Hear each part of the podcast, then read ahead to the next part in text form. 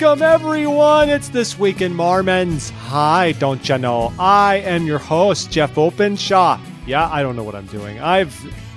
This is the 544th time, and I think there's only one show I haven't been on in the history of it. So anyway, I try to keep it fresh.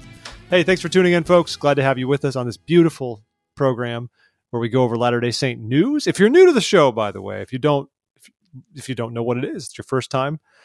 We are primarily a news podcast focused on Latter-day Saint news. We were the first to ever step into said space 11 and a half years ago when we first started doing it. We also pepper in different interviews with luminaries and interesting people within the Latter-day Saint space, depending on the week. This week is a news week. I'd say it's mostly news weeks, like 75-25, that kind of thing. Anyway, we're glad you're here. If you haven't subscribed to the show, please do so. Wherever you get podcasts, whatever app you're using, just hit that subscribe button so you'll always get this in your inbox. Typically around Tuesday mornings or so, Utah time. And that's not to say this is not even a Utah production, folks, but many of you are in Utah. So like unto the church, we will frame things around Utah. And I just want to give a big shout out and thank you to our Patreon supporters who part with $2 or $3 a month to help make this show possible. That's awesome. You can do it too. We'd really appreciate it if you went to patreon.com/thisweekinmormons and just signed up there and pledged a couple bucks a month. Help us do this great thing. This takes effort. This takes time. This takes wonderful people who volunteer their time, like Devin, my co-host, who I'll introduce in a second. So we appreciate you doing that. So big thanks to all of you on Patreon who make it possible. You guys are my heroes. And if I'm ever anywhere where any of you are, I will buy you lunch. End of story. Full stop. Anyway, folks, like I mentioned, hasn't been here for a while. I like to tease our resident socialist, but I don't think that applies right now. He's our resident nice, very nice person, the nicest person, perhaps. Devin Thorpe. I like the way you think of socialists as being nice people. That's good. That's good. I mean, when I think of Marx and Stalin in particular, I think about their niceness. Hey, they're not socialists; those are communists. Let's be careful not to perpetuate.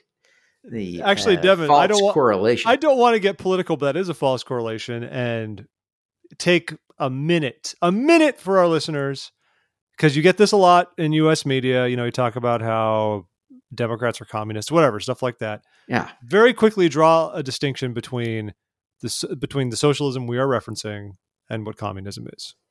Yeah, sure. You know, the communists generally, and having lived in China, I have some experience with it, and it's not pleasant. I love China, but the government is kind of a totalitarian government that controls the economy. Now, it's softened a bit with their adaptations toward capitalism, but even still, the communist owns at least part of virtually every substantial enterprise in the country. So it's kind of a difficult model to live under. Denmark and most countries in Europe have some form of socialism. Of course, the United States already has a bunch of different socialist programs. So socialism and democracy are not at all in conflict. But you can say that about communism and democracy. Communism and democracy don't go together. So, sorry. That was pretty good. Well, I feel bad. That was impromptu, and I hope we didn't ruin TWIM today. No, Devin's discussion. No, that's we're not. That's it. We're not going to talk about you going after Curtis again. None of that's going to be on the show. We're good. If you're new, Devin ran for Congress last cycle and had a great time doing it. Yeah, it was great. It was awesome. How are you doing, my friend? What's new over there in the Wasatch Front, where you actually are? It's great. The weather has cooled off a little bit. We had some genuinely cool days. In fact, we set a record for the lowest high temperature the other day. We've had a lot of rain. Sure. And the faithful are crediting our governor, who asked us to pray for rain, with causing the rain to happen. But we've had a very rainy August, which is great. We desperately needed rain. We only need 3 or 4 or 5 more inches this month. I don't think we'll get that. Oh yeah, that's going to happen in Utah. Sure, you're going to be. But Tennessee. You and I straddle Tennessee. You could say. Yeah, I've been to Tennessee a few times. Yeah, Yeah. And Tennessee had 17 inches of rain in a single day yesterday or the day before. Mm-hmm. And that's more than Salt Lake City gets in a year. To put that into perspective, that's a shocking amount of water. And it's and even Tennessee can't handle it. They've had their hands full with that. And of course, tragic. And then the Northeast as well. You've got the tropical storm that hit there. Rough time for weather in the U.S. A rougher time for the people of Afghanistan. And I won't love. Have you had mention of this in your Sunday meetings? You know, last Sunday was when everything fell apart, but it was kind of during the day, so it wouldn't have wiggled its way into our Sakura meetings or anything like that. Did you hear much discussion about it in shape or form during your Sunday meetings yesterday? No, we didn't. But that is largely due to the fact that we had state conference. And so we were not in the normal conventional mode. And our stake, I was very grateful for this at the last minute, that the general session was broadcast over the church's fancy new broadcast system. And so we watched state conference like general conference, and it was awesome. Oh, wow. Yeah. That's great. It was great. You know, state conference in my jammies for the first time ever. I've done it.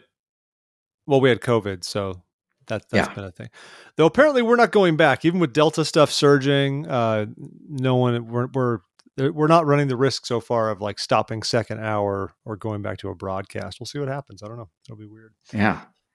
Church was interesting for us this past weekend. We had some really good talks. One that focused a lot on maligned, disenfranchised groups within the church and what we can do to reach out to them and love them more, which I thought was timely and wonderful. Very, very effective. Yeah. And then a high counselor spoke.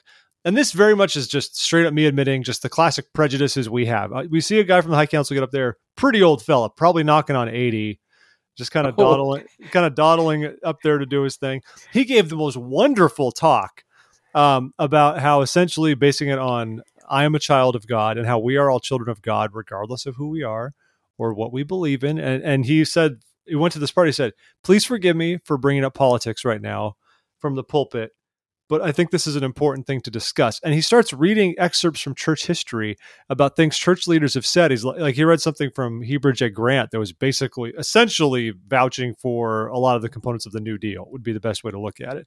Yeah, many today would call that very liberal policies. I'm pretty sure he's still okay in the eyes of God. And he just but he didn't just lean on, he went on both sides of the spectrum. He talked about how David O. McKay was an ardent Republican. Both of his counselors were Democrats at the time. He pivoted over to Ezra Taft Benson.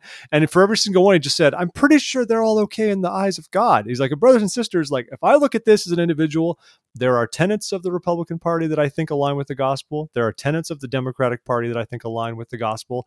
And likewise, there are beliefs in both parties that I think are absolutely contradict the gospel on both sides." And so he was just like, we should not define ourselves by these parties. We should define ourselves as being disciples of Christ. And if in the political space we identify more with one or the other, that's okay. Our leaders have done it. We can do it too. It was very refreshing. And like I admitted, not what I expected I was going to hear when that went on. And so we had a great meeting with first talking all about how to reach out to, the people on the margins in the church. And then this great reminder that we can be from various persuasions and we can love each other and care for each other. We need more of that in church on the regular, methinks. I think that would be very useful. I think that's great. And I did say some, I did subtly or not so subtly malign communism earlier in our conversation, but it's a reminder that having spent time in China that, something like half the members of the Chinese members of the church, and there are many thousands of members of the church in China, and they are.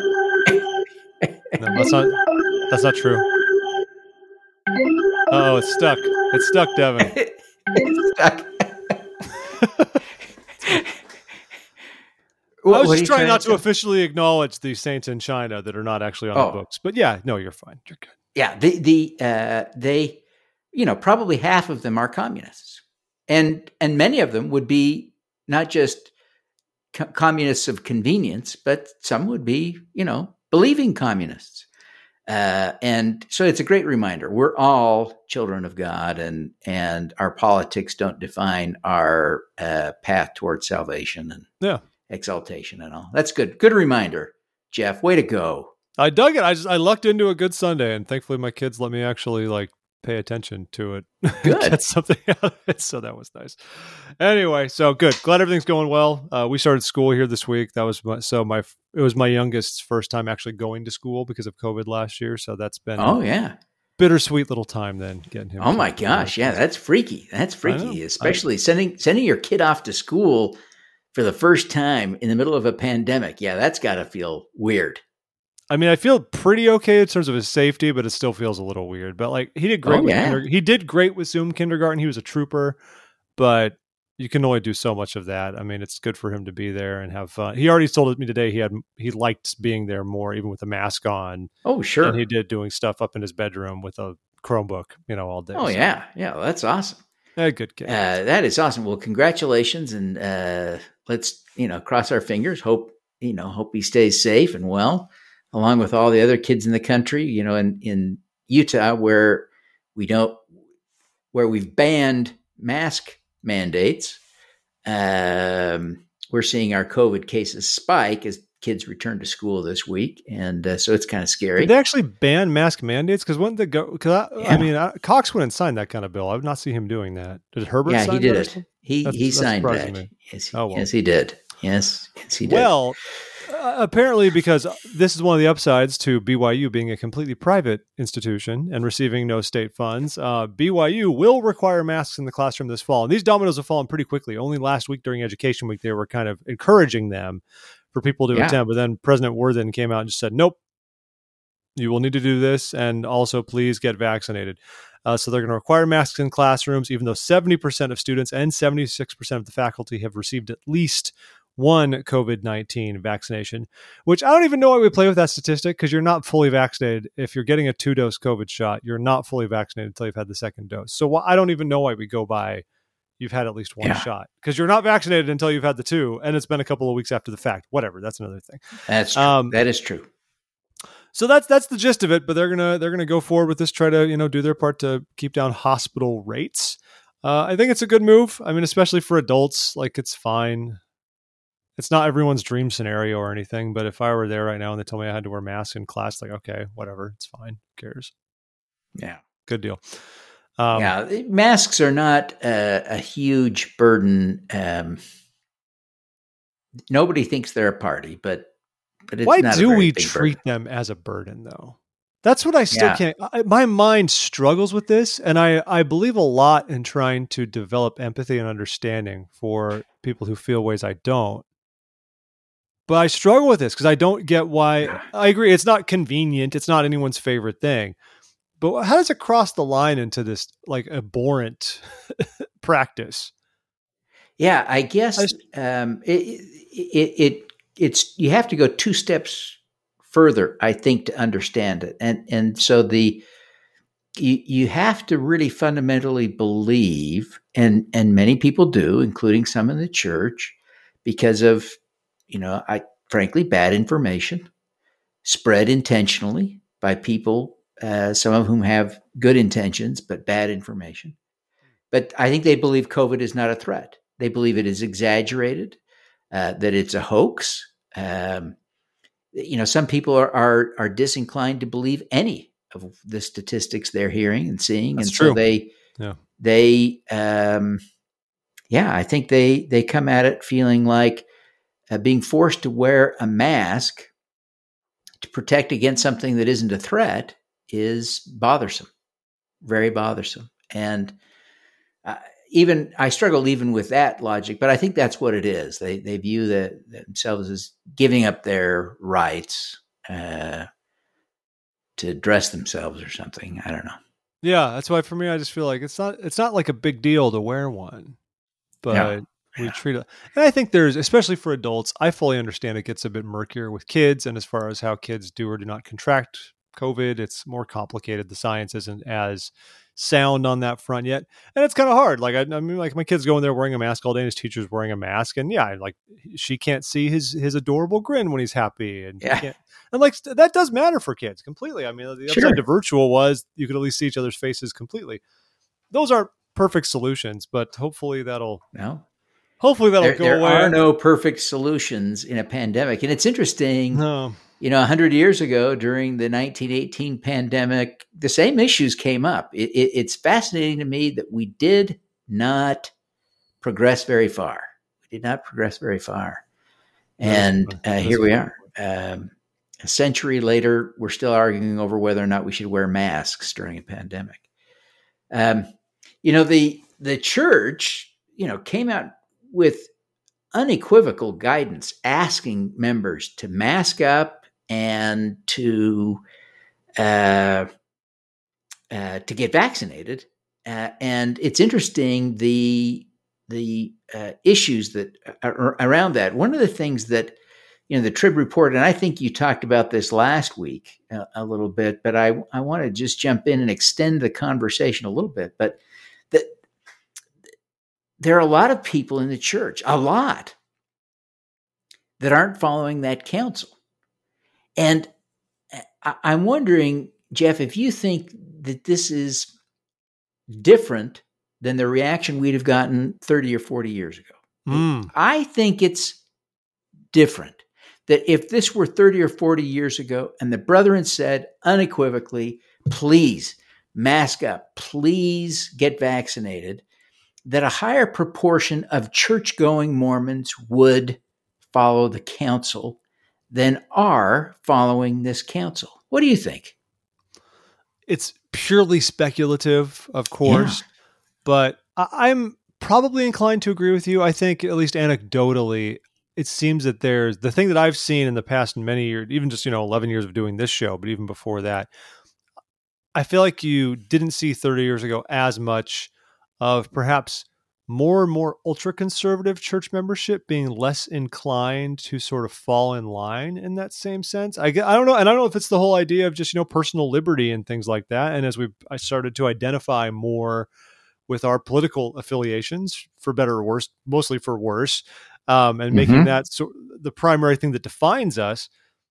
And again, I'm spitballing a bit here. I don't have any main data to cite anything, but, I feel like I have seen that in covering this, and it seems like we identify more and more with what is for me and what I am comfortable with, and the fact that I make my own choices. And the brethren still stress that. They still stress even what you hear in general conference. Please take it to heart and pray about it and make sense of it and everything like that. The church does not stress blind obedience as much as some other areas or some other communities would have you believe, right? And I think 30 years ago, you almost always expect that to be the quote unquote questioning side of things, the rabble rouse. Yeah.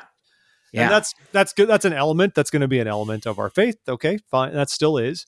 But now we have this other side of it. Yeah. Where there's other groups of people who are so bent on the idea of one's own agency and kind of like taking that in many ways to an extreme. And I guess we kind of see that like with the reaction to the encouragement for masks and vaccinations. I mean, people have just said very interesting things of just like, whoa, you know, we have our agency. Like we have our agency, whether or not we want to follow the prophet's counsel. In many, many areas, we have that agency. And we all struggle in different ways, you know, to follow through on the counsel we receive. I think every general conference, I go into it being like, all right, this is the time, Jeff. This is the one. You're going to walk away from this a permanently changed man. And, you know, and you try hard and stuff. But so much of that, while it does affect people around me, like how good of a job I do as a disciple, it absolutely has an effect on other people, but it doesn't necessarily have an effect on their physical health. Right. Which is a little bit different, but I'm with you. I think it has changed a little bit. It's interesting. In that time. I think if you go back 30 years ago, I think there would have been a clear perception. I don't know that it was ever true, but I think there was a perception that liberals or Democrats were more deviant from the counsel of the brethren than conservatives. And what's interesting is with the masks and vaccines, there's pretty clearly a correlation that it's the hardcore conservatives that are more likely to disregard this particular prophetic counsel. And so it's interesting that we, in a way, there's a temptation for those of us on the left to say, oh, those right-wingers aren't following the prophet. But you know, in some ways we've been, I don't want to say guilty, but certainly we have long been accused of that. Yeah. And I think with some foundation. I think what's different is conservatives always did the same thing that every individual, regardless of their politics, every individual in the church disregards some of the counsel of the brethren. And I don't mean to excuse it entirely, but I think we all do that, right? We all try to harmonize the portfolio of beliefs that we all hold with the gospel and our own personal temptations and weaknesses, right? And so there have always been people in the church across the political spectrum who have tried, or sometimes not tried very hard, to comply with some counsel from the brethren on some things. I had a church leader. I won't give you the title so no one can accuse me of calling someone out. But David O. McKay. But he sort of taught me to take my wife out for dinner on Sunday. Because why should she work? And I don't want to work, so we'll go somewhere else. This sounds like make someone else work. This sounds like Elder Cook. This sounds like you pushed that on you. So I just think of there always have been people who disregarded what we might think of as that counsel. And maybe if there is a point, maybe it is that we shouldn't fall into the temptation of politicizing that within the church, because we've always struggled to do everything the brethren tell us to do. Yeah, we do. I think the thing that frustrates me the most, though, is I would love to move on from pandemic life so we can at the very least have like that state of things in a reasonably normal state. I say that with a caveat. I really hope, though, we can learn good lessons from COVID. Like, I think it's shown us that we can find different ways to reach out, to minister, to evangelize using different media. And that's useful. And I'm so worried that I see so many leaders, frankly, speaking about like how we want to get back to normal. And that means just resetting exactly to where we were in early March 2020. And there's a lot of that I want to. But I also can't help but wonder if there are things that we should, ponder that we can do differently and change. And like, have we not seen that we have great tools before us that we can maximize? I don't know what that is exactly, right? But we can do better. Speaking of the way things go at church, though, I'm going to read a couple things here that have come from some listeners. We posted one of these on our Facebook page. This one came from Twitter. So this is an example of, for one, how we just shouldn't talk about this kind of stuff from the pulpit in the first place. Okay, so a primary president in a ward, hardcore anti-vaxxer and anti-masker, was speaking in sacrament meeting and called the prophet, quote, an influencer who is trying to control church members with the mark of the beast. And then, like, nobody shut her down. And this raises the questions of, like, that's not a judge in Israel. But if you're actually saying that about the prophet from the pulpit, I think that hews closely to some of the official handbook definitions of what merits apostasy and some form of counsel of love with some of your leaders in some capacity, right? Yeah, and it's hard. I do not envy any leader who's in that situation, no matter if that leader is like super on board with masks and safety and all that kind of stuff. But it's like that's just an awkward place to be in. Like, what do? You just stand up and like shut it down. That's hard. I'm not harping on anybody. I'm harping on the person who said things like that. Likewise, here's another one that literally just came in as we've been talking, Devin. A listener sent us a message and I asked if we could read this. I've been doing all this while we've been talking. I'm such a... You're so efficient. Such an adept multitasker. So this will remain anonymous, but Here's how it says, quote, "This is how political my ward is. The bishop refused to read the email sent out by the First Presidency about wearing masks. When I pasted it into a post on the ward Facebook page, it was promptly deleted. I was one of 5 people wearing a mask in church. How are we supposed to teach the youth to follow the prophet when we have to deal with garbage like this at the ward level? I think of 2 people here, Lamoni and Meatloaf. Lamoni was willing to give up his sins to know God, and Meatloaf would do anything for love, but he won't do that. My ward is filled with Meatloaf Mormons. They will follow the prophet as long as it is convenient for them, and that is the wrong message to send to these youth. And this is coming from myself, a conservative. I'm all about God, guns, and guts. I'm all about God, guns, and guts, but when the prophet speaks, those are my marching orders." And again, not to politicize it, but yeah, that's frustrating. And I mean, like, we read it over the pulpit in my ward. I think mine has been fine with it. I mean, our stake presidency of the week prior had sent an email and said, no, you need to wear masks again. And everybody just did it. I haven't seen like much wackiness in that regard, but the wackiness is, to say nothing of the vaccination element. It's remarkable how, and to be clear, that letter did not say to be read over the pulpit. I think a lot of bishops just sort of inferred like this went out as a letter to the entire church that showed up in your inbox.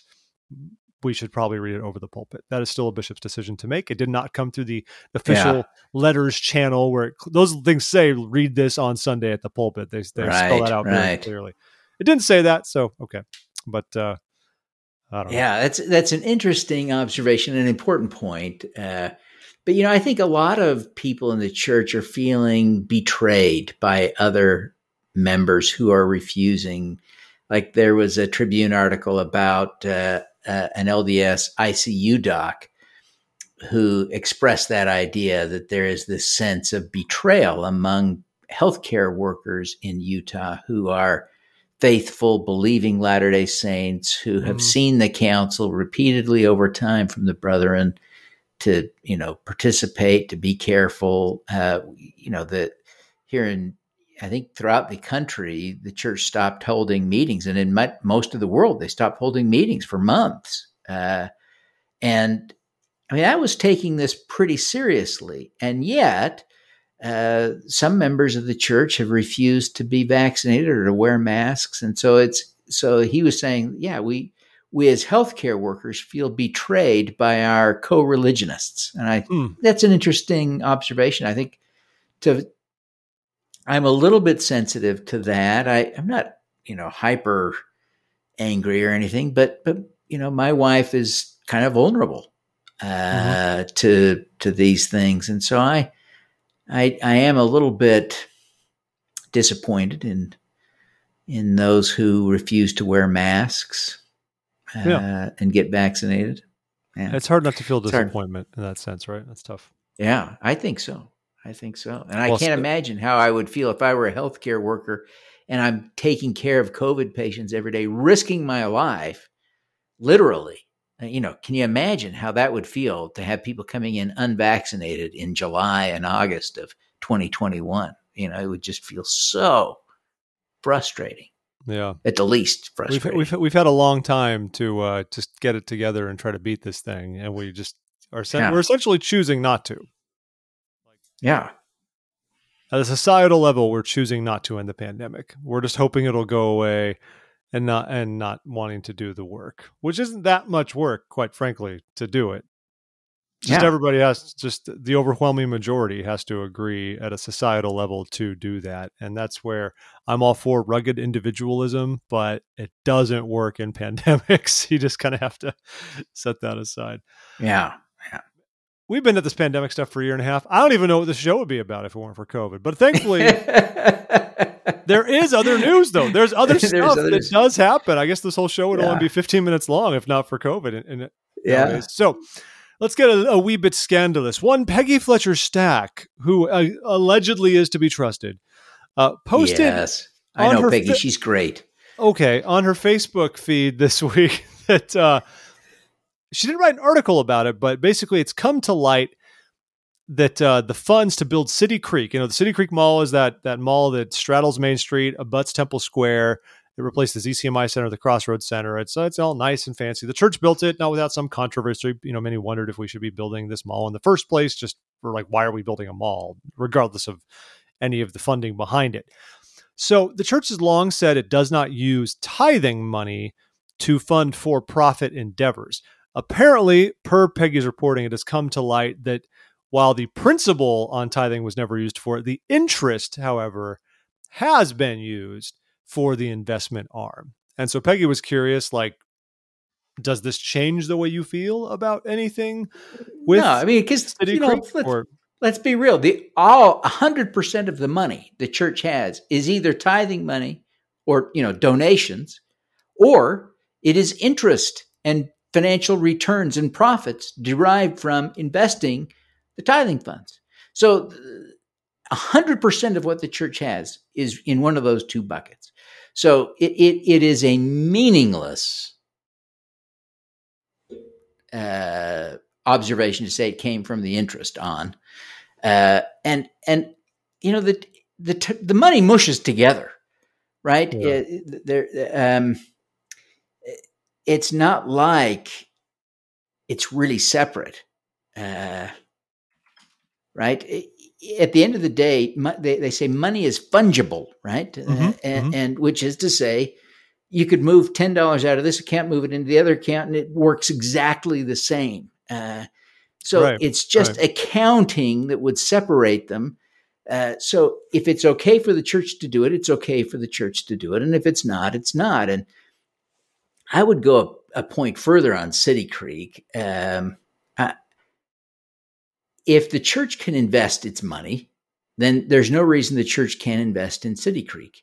If you say, well, it can't because it's a bad investment, then I would say, well, if it's a bad investment, then it's motivated by the church mission to support the community, to protect the environment around its flagship temple and its corporate headquarters.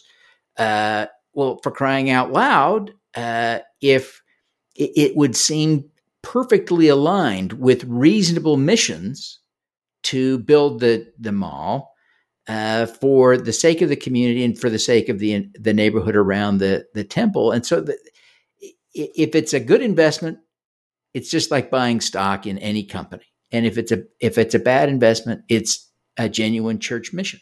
There isn't a scenario I can conceive of where you wouldn't say, okay, the church is okay to do that.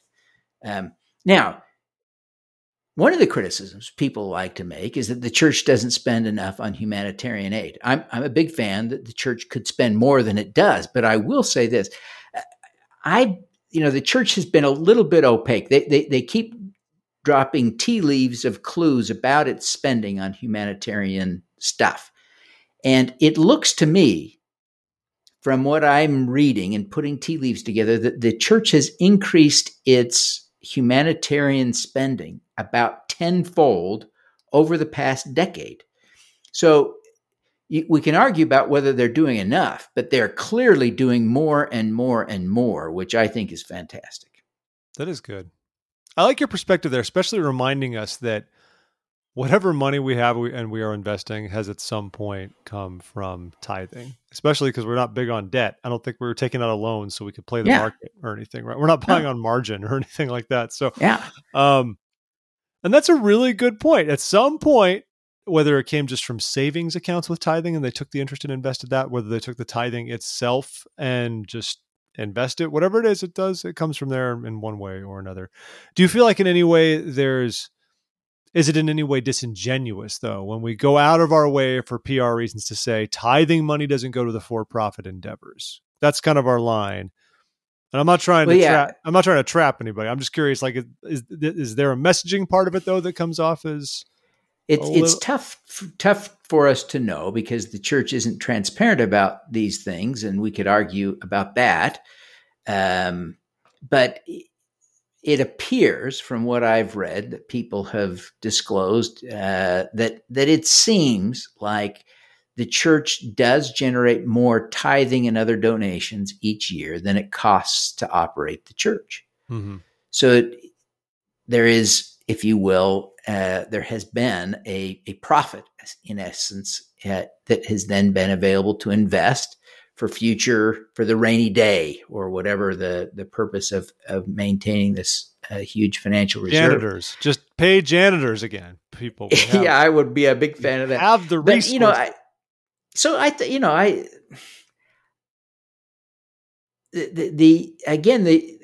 The church unequivocally has the legal right to invest its surplus funds.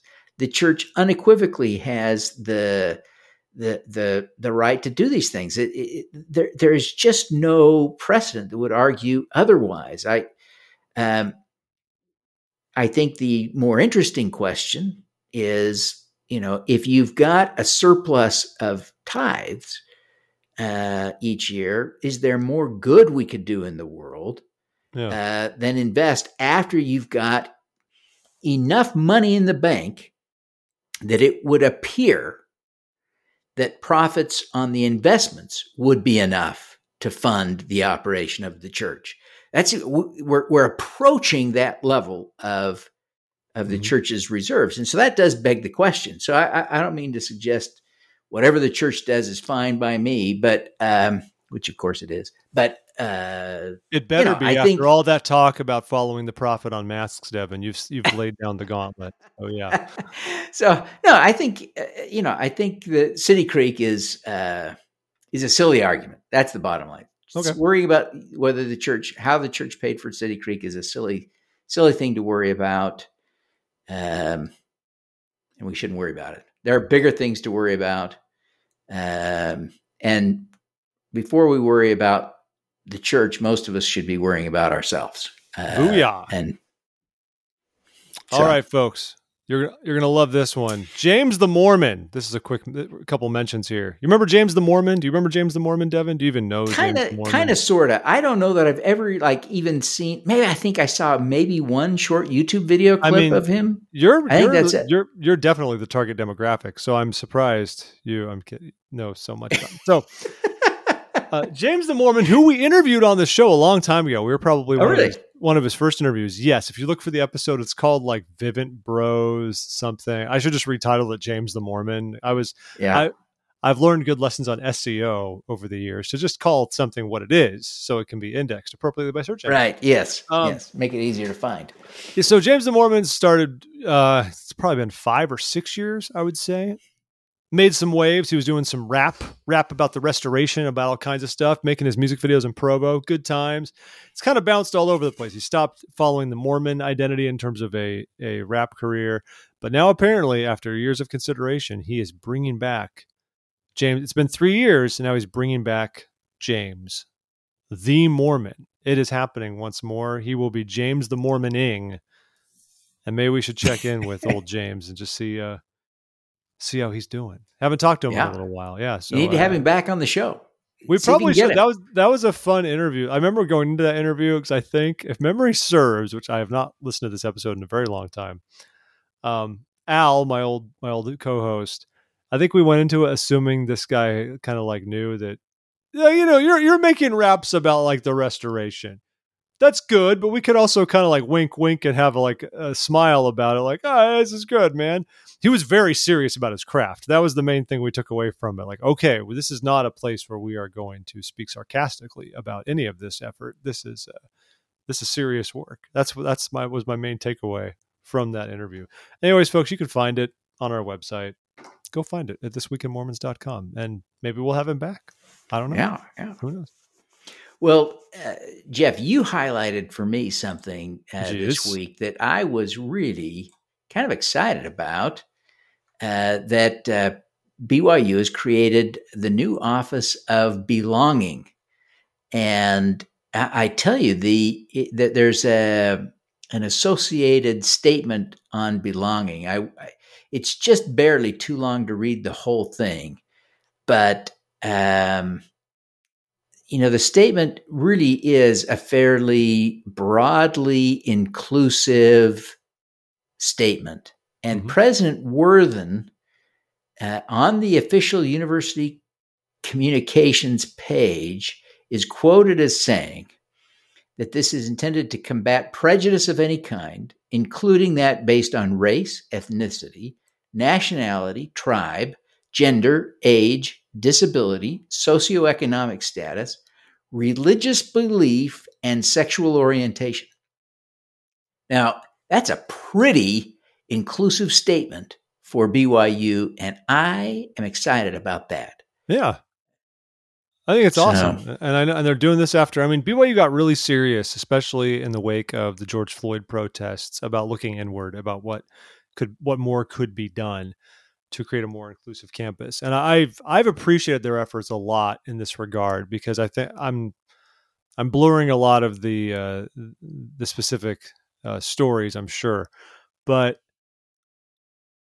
I mean, I recall them coming out and being like, "Oh no, we've interviewed people, we've been hiring people, we've done a full deep dive research on campus and found that, oh yeah, racism is more real here than we expect it to be." They haven't really shied away from this discussion, which is really good, I think, especially because in the wake of some of the sexual assault issues they faced in previous years, and the way their police departments handled it, and the Honor Code Office, I don't think in terms of being on top of it and kind of owning the issue and the messaging, they were strong there. But BYU has been doing a really good job on this front, about owning the issue and stepping up to the plate and making things better. I don't think they are even saying this, things are magically better, but I think Right. They're taking the steps to develop the frameworks necessary in order to get there, which is awesome. I mean, that's as long as you follow through on this plans and this doesn't become just some kind of Potemkin organization, then right. Great.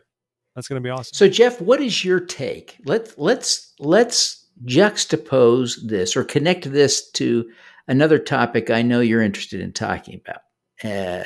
So President Worthen says this policy is intended to make people, regardless of their religious belief or sexual orientation, feel welcome at BYU.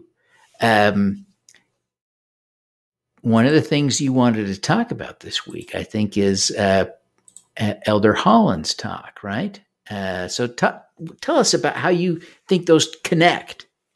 Well, since you're asking, this is one of these interesting case studies as well in the way different news outlets choose to cover different aspects of the same story. It's a pretty good example of that. So Elder Holland spoke literally following at the same event when President Worthen announced the new Office of Belonging.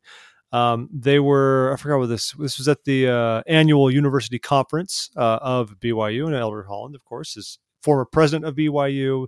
He went to great lengths to stress his love for Brigham Young University and how much it means to him personally.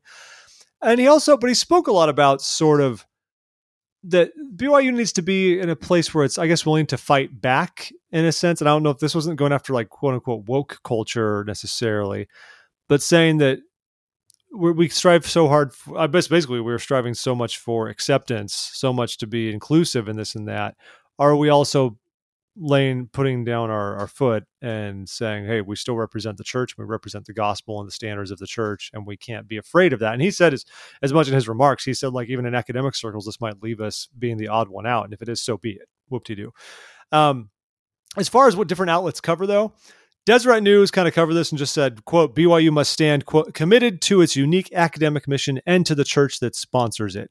I don't even know if it mentions the letter that someone wrote to him.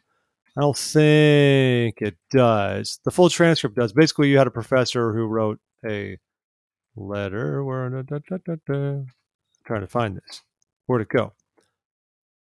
Sorry, buddy. I'm losing my train of thought. That's all right. That's all right. It's essentially a letter talking about the concern that there are professors who speak out, who say things that contradict the views of the church, and how that's something we need to keep an eye out for. Because if you are working at BYU, you are agreeing to certain things, right? It's not just I was about to say, it's not like free academia, it's church-sponsored academia. Yeah. But then the other part of it. Go ahead. Well, I was just going to say, one of the things he emphasized, I think, is that it is primarily intended to be an undergraduate institution. Mm-hmm. And that has deep implications for the university and for the faculty. We've got to close the Tanner building now, too, then. Yes, right. Good. If you're not going to pump out PhDs in a field, the level of academic rigor is completely different.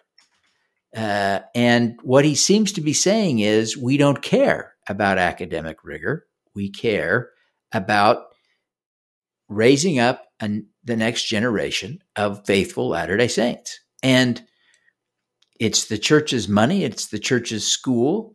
I'm not sure I would want to be a professor there, but I can't argue that the church doesn't have the right to take that approach. How on earth could you? The church heavily subsidizes the school.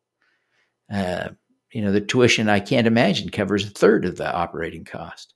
So anyway, I think the church, Elder Holland certainly has the right to come in and kind of lay it down.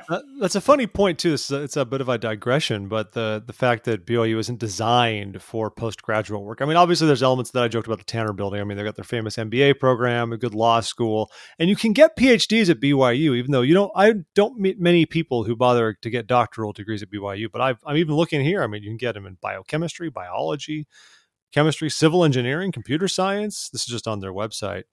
Electrical and computer engineering, random stuff, instructional psychology and technology, marriage and family therapy, mathematics. I mean, it doesn't do everything. My dad got a PhD at BYU 120 years ago, about 20 years before the school was founded. He got it. What it would have been? It would have been 1970-ish. He got a PhD in marriage counseling. Oh, so it should have been in their wildlife and wildlands conservation. You can be a doctor of that at BYU. That's one of their programs. He did it wrong. So the other side of this, and I like what Elder Holland's saying, right? It's like, no, this is, and it's like a lot of things. It's like, I think the reason we have people serve missions personally isn't just to spread the gospel and win converts. It's to solidify the missionaries' position within the church and keep them in the church. I think that's a big part of why we lowered the mission age to 18, because that was always 18 to 19 had the potential to be a lost year. And I'm sure that the stats that the brethren saw a lot of young men just kind of drifting away from the church. And so you lower it by 1 year, get them through high school, pump them up for a mission, get them on the mission, and they're more likely to stay active and involved in the church. And BYU plays a role in that as well. Now, what's interesting though, is the Trib in its coverage, as you might imagine, the Trib likes to be a little more of a polemicist at times. And they zeroed on the fact that he talked about friendly fire. He quoted a quote. I want to say that correctly. He quoted then Elder Oaks quoting Elder Maxwell, basically saying that the old saints used to, when they built the Nauvoo temple, they basically had their Bible in one hand and a rifle in the other, and that maybe the professors at BYU essentially need to have the same mentality to defend the church, just as they would defend themselves. But curiously, he also went after the valedictorian who came out as gay during his commencement speech, which I think that one is intriguing. And I'd like to read the quote that he says and let you all make of it what you will. It's worth analyzing. I think you can see how you can definitely see how different sides could take it different ways. He said, quote, "If a student commandeers a graduation podium intended to represent everyone getting diplomas in order to announce his personal sexual orientation, what might another speaker feel free to announce the next year until eventually anything goes? What might commencement come to mean or not mean if we push individual license over institutional dignity for very long? Do we simply end up with more divisiveness in our culture than we already have? And we already have too much everywhere," end quote. I think he's making a good point there. I could see a very quick slippery slope. And one thing I saw one online circle, it's like, so we're going to get on the case of the kid who felt it was like a safe space for him to come out during his commencement, and we have no problem bringing Dick Cheney to speak at commencement in 2007, which I knew I was there, so I remember this. I mean, it was like, hey, he's the standing vice president, and it's an honor to have the vice president there. But there were so many who were like, dude, this man is a warmonger, a war profiteer, tons of beliefs that are antithetical to what we have as the church. So it's like a stain on BYU to have his name as part of it. You understand all sides of this. So I don't know. I give plenty of license to Elder Holland. He's an apostle and I trust him and know him, but I could easily see like, well, why would you want to pick on the kid who, I guess he made it about him when he came out, as opposed to about the students, about the commencement, about everybody else. I mean, that's a fair thing. If you were a commencement speaker and you spent the whole time going on about any one particular facet of your life, if not sexual orientation, I don't know what else it might be, but if you spent all your time making it in essence about you, you could see how that could be a problem and a bad precedent. I just think the only hard thing is when you're dealing with LGBTQ issues, there's already so much malignment there within these groups that if someone feels comfortable enough to do that in that environment, that's a powerful moment for them. And it says a good thing about the inclusiveness of the institution. Yes, it does. If they seem, roll with it, you know. So yeah, the juxtaposition of Elder Holland's talk and the new statement on belonging, it indicates how difficult this is for the church. Right? This is not an easy thing. It's a hard spot for the church, nor for church members, right? Yeah, yeah. We truly, genuinely believe, as a matter of doctrine, that God loves all his children, no exceptions. And that doesn't mean everybody goes to heaven. That's not our belief. But certainly God loves all of his children. And so clearly it is incumbent upon us to love everyone, right? We shouldn't exclude a group of people because we don't like what they do or feel or think. And so I think it highlights this point of tension in the church that we are still struggling to understand. And Elder Uchtdorf has said a number of times, as have others, that there are still more things we have to learn in this regard. And I think we need to remember that as we formulate policies and rhetoric and belonging statements. So anyway, it is an interesting juxtaposition, those two things on this one narrow point. And it's funny, coming back to that commencement speaker whose name was Matt Easton when he was the valedictorian, and he basically equated his experience to that of Enos in the Book of Mormon. He said, it was in these quiet moments of pain and confusion that I felt a triumph that was of coming to terms not with who I thought I should be, but the way the Lord made me. As such, I stand before my family, friends, and graduating class as a proud gay son of God. Now, that took a lot of courage, and people cheered for him, and I think a lot of people had his back at the time. Anyways, yeah I'm with you. I don't envy Elder Holland or any of the church leadership in this case, because there's not... It's a difficult thing to lead the church through. Yeah, and it's hard to say, it's not a sin to be gay, but it's a sin to act upon being gay. And I think the church is kind of like Elder Holland said, there's going to be times we're just going to be left alone and stand alone. And that's just how it's going to be. But it is really tough with this issue of we're being more inclusive of gay members of our faith. And how do we do that in a way that we still feel like we're being responsible with everything else, which we shouldn't feel. I know, I'm with you on that. It's tough. There are no easy answers here. The easy answer is to love everybody. And we can do that at the personal level, but at the other levels, it gets a bit trickier. All righty. I'm going to give you a couple of quick mentions. They're doing the groundbreaking for the Pittsburgh, Pennsylvania temple. I mentioned this to you because it happened last Saturday and because Pittsburgh is one of the greatest cities in the United States and everyone should love it. And I'm thrilled they're getting a temple there. Temple in Pittsburgh was long on our list of temple predictions that we do every general conference, which reminds me we're about a month and change away from having to publish the next ones.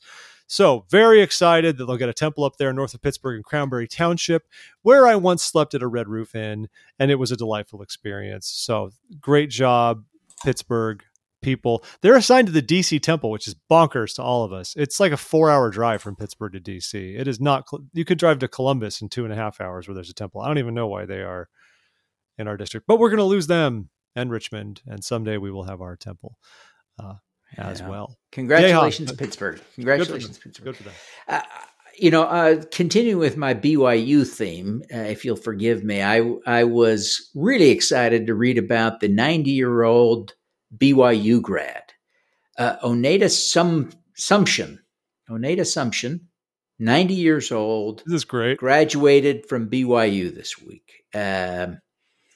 She got her BA in journalism. I confess that when you get into the details of the story, I have to admit I was a little bit disappointed because it's not like she's been going to class lately.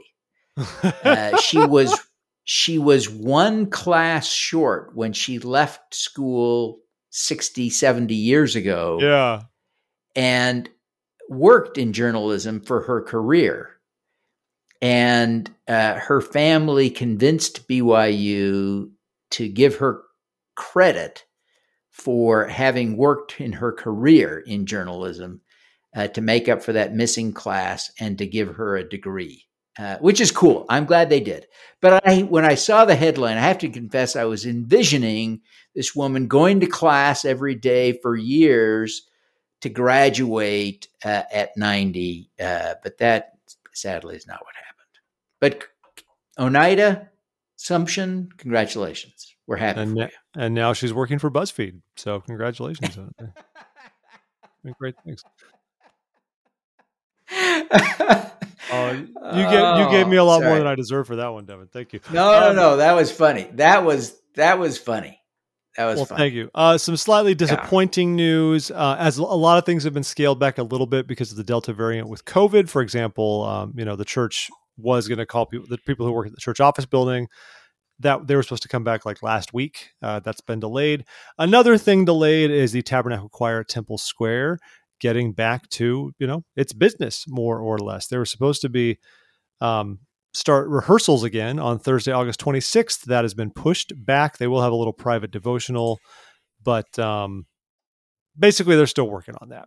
And it makes sense. It's a group of 300 people that need to stand next to each other and not wear masks to be successful at what they're doing.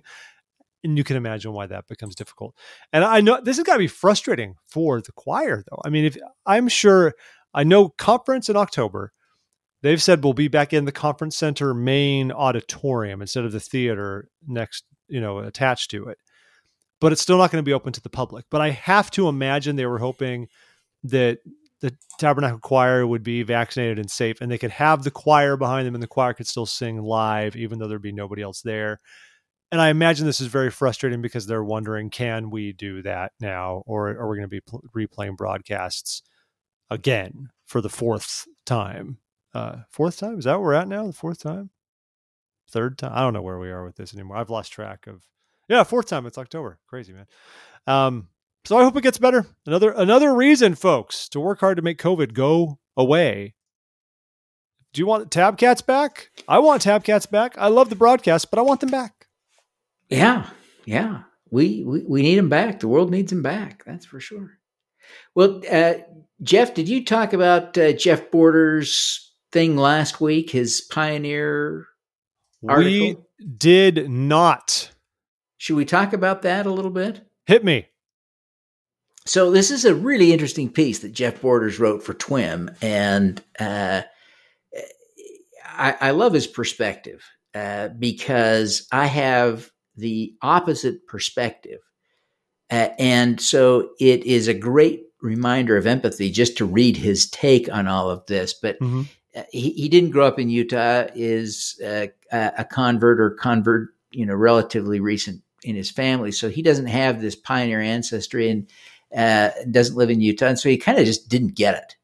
And he talked about kind of his spiritual conversion to his connection to the pioneers after he did kind of a church history tour this summer, starting in the Palmyra area and then going through down to Independence and through all these church history sites. Yeah. I have visited most of them. And so it was interesting reading his take on this and having always had a deep connection to pioneers because all of my ancestors of that vintage were pioneers. So I'm exactly in the opposite boat, right? I'll be the last of my generation with that. I married a woman, wonderful woman who has some pioneer ancestry, but she's not pure. Oh my gosh. You married a mudblood. How could you do that? Yeah. So, her mother was a convert to the church. So it's crazy, but my mother-in-law is also a convert to the church. So there you go. Yeah. And, thank heavens for that. But anyway, it was great to read this piece because I've often heard people feeling this way outside Utah. And it was fun to kind of be able to channel this and recognize that, there is a different feeling, at the beginning, certainly, that we all have toward pioneers, But I remember, you know, when I lived out in DC before you were born, that we had a rather robust Pioneer Day celebration out there. I was very, very impressed. So not everybody outside Utah feels this lack of connection, but I get that some do. I remember hearing it then from some folks like, why are we doing this? It's just, you know, but yeah, it's there is a connection that we, I think, can all feel to the sacrifices and the difficulties of building the church, traveling across the plains, and establishing a place for the church to prosper here in the West. It was not easy. And no, no, you know, I live 2 blocks from the Salt Lake Temple and run by it most mornings. And, you know, it is quite a monument to the history of, you know, to pioneering. And it is kind of difficult, if not impossible, to completely separate pioneer history from the establishment of the church and its doctrine. They're interwoven.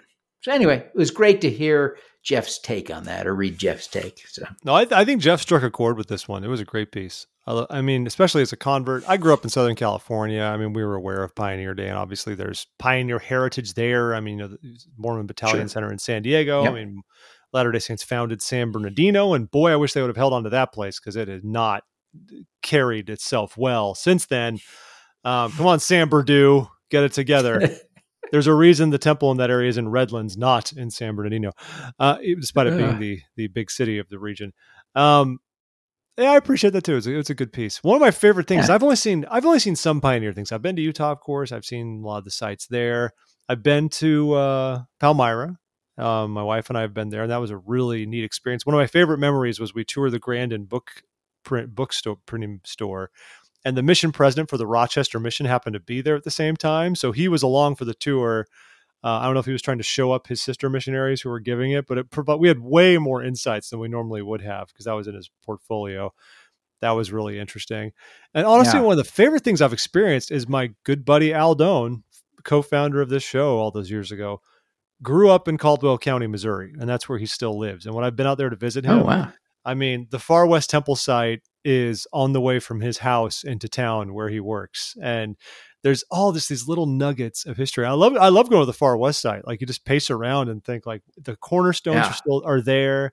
It's this monument to something that should have been, but wasn't, you know, and many wondered for years when they announced the temple in the Kansas City area, many were like, are they going to do it in Far West? Like, are we going to build it, like do a Nauvoo, you know, just build it there. They didn't do that, of course, but, we have a lot of rich I can relate to that a little bit. I'll share one story, and I'll try to keep this safe. But about 30 years ago, I was living in upstate New York, and I was assigned to give a talk in church, and I was struggling to get it prepared. Just didn't know what to say. And so finally, I sort of remembered hearing a talk once about preparing talks. And basically the theme of this talk about preparing talks was don't prepare the talk, prepare yourself. So I said, okay, I'm going to do that. So I got up like, it was super early for me. So that would probably have been 6 o'clock, maybe a little earlier. And I drove up to the Sacred Grove. And this was at the time, right? 30 years ago is different. There was no temple there. Yeah. There was no visitor center there. The crowds, this was the off season. It wasn't the summer. This was during the school year. As I recall, it was spring, April or May. So I went and I had the chance to go be all alone, completely, 100% alone and unaccompanied in the Sacred Grove. That was a profound experience.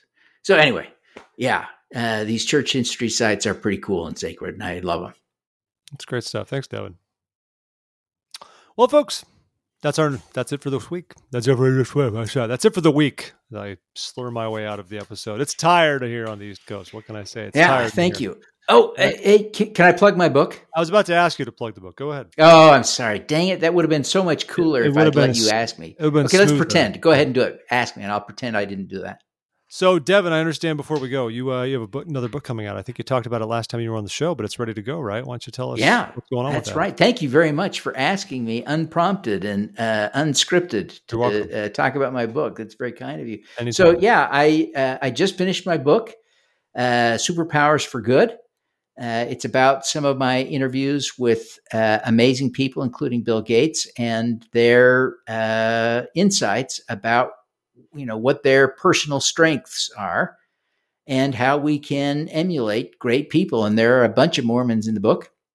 So it's definitely worth reading if you're a Latter-day Saint. And it's available, Superpowers for Good, as a pre-order on Amazon right now. Awesome. We'll put a link to it with this episode, folks. That way I get an affiliate commission if you buy it. Booyah. Oh, good. Good. Yeah. Do that. There's the dream. Cool, man. That's great. Well, we'll look forward to that. How many pages is it? Just so we can plan. It's like 246, I think. Easy read. No problem, right? Yeah. No, it should be a fun read. I really hope so. Good. And okay. I'm working on the audiobook this week, and that'll really be a fun one for those who like that kind of thing, because I have it for each chapter with each of 66 different people. I have the original recording of them describing their own superpowers. So that's kind of fun. I like that. That's nice. All right. Yeah. Folks. Well, everybody, support Devin and support us, of course. Please go to thisweekinmormons.com and follow us on Instagram, Facebook, Twitter, blah, blah, blah. All that good stuff. But sincerely, thank you for taking the time to listen. It means a lot to us. And we'll be with you again next week. We're creeping towards Labor Day, folks. Wear that white while you can. Until then.